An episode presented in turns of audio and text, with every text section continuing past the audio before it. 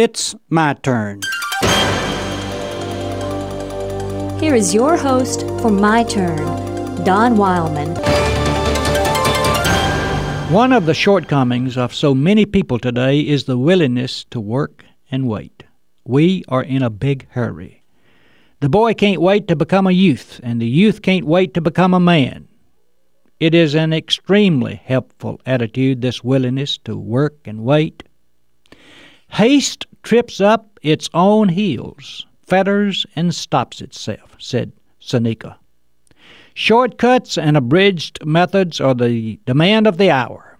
But the way to shorten the road to success is to take plenty of time to lay a good foundation.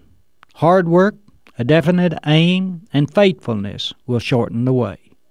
Don't risk a life's superstructure upon a day's foundation.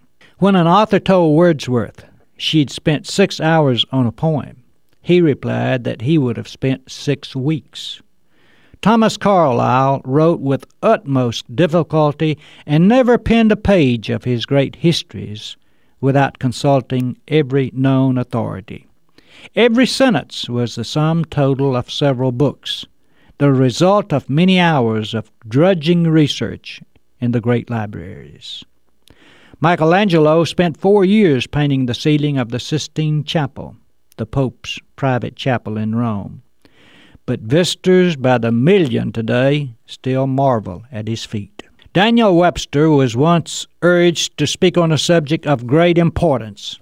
He refused, saying that he was busy and had no time to master the subject. But, replied his friend, a very few words from you would do much to awaken public attention to it. Webster replied, If there be so much weight in my words, it is because I do not allow myself to speak on any subject until my mind is imbued with it. On one occasion, Webster made a very remarkable speech before the Phi Beta Kappa Society at Harvard.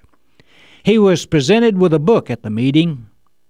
After he had gone, his impromptu speech, carefully written out, was found in the book, which he had forgotten to take away. Alexander Hamilton, the soldier and statesman who served in George Washington's cabinet, once said, Men give me credit for genius. All the genius I have lies just in this. When I have a subject in hand, I study it profoundly.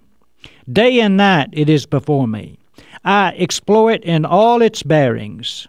My mind becomes pervaded with it. Then the effort which I make the people are pleased to call the fruit of genius. It is the fruit of labor and thought.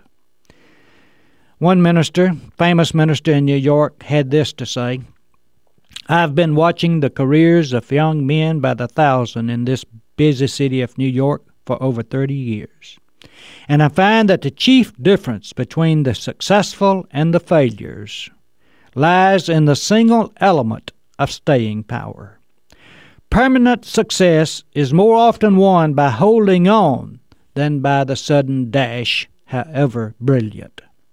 The easily discouraged, who are pushed back by a straw, are all the time dropping to the rear, to perish or to be carried along on the stretcher of charity. Those who understand and practice Abraham Lincoln's homely advice of pegging away have achieved the greatest success. Well, it's a most beneficial trait, this willingness to work and wait. Most of us would be helped by practicing it. This has been My Turn with Don Wildman, a production of the American Family Association.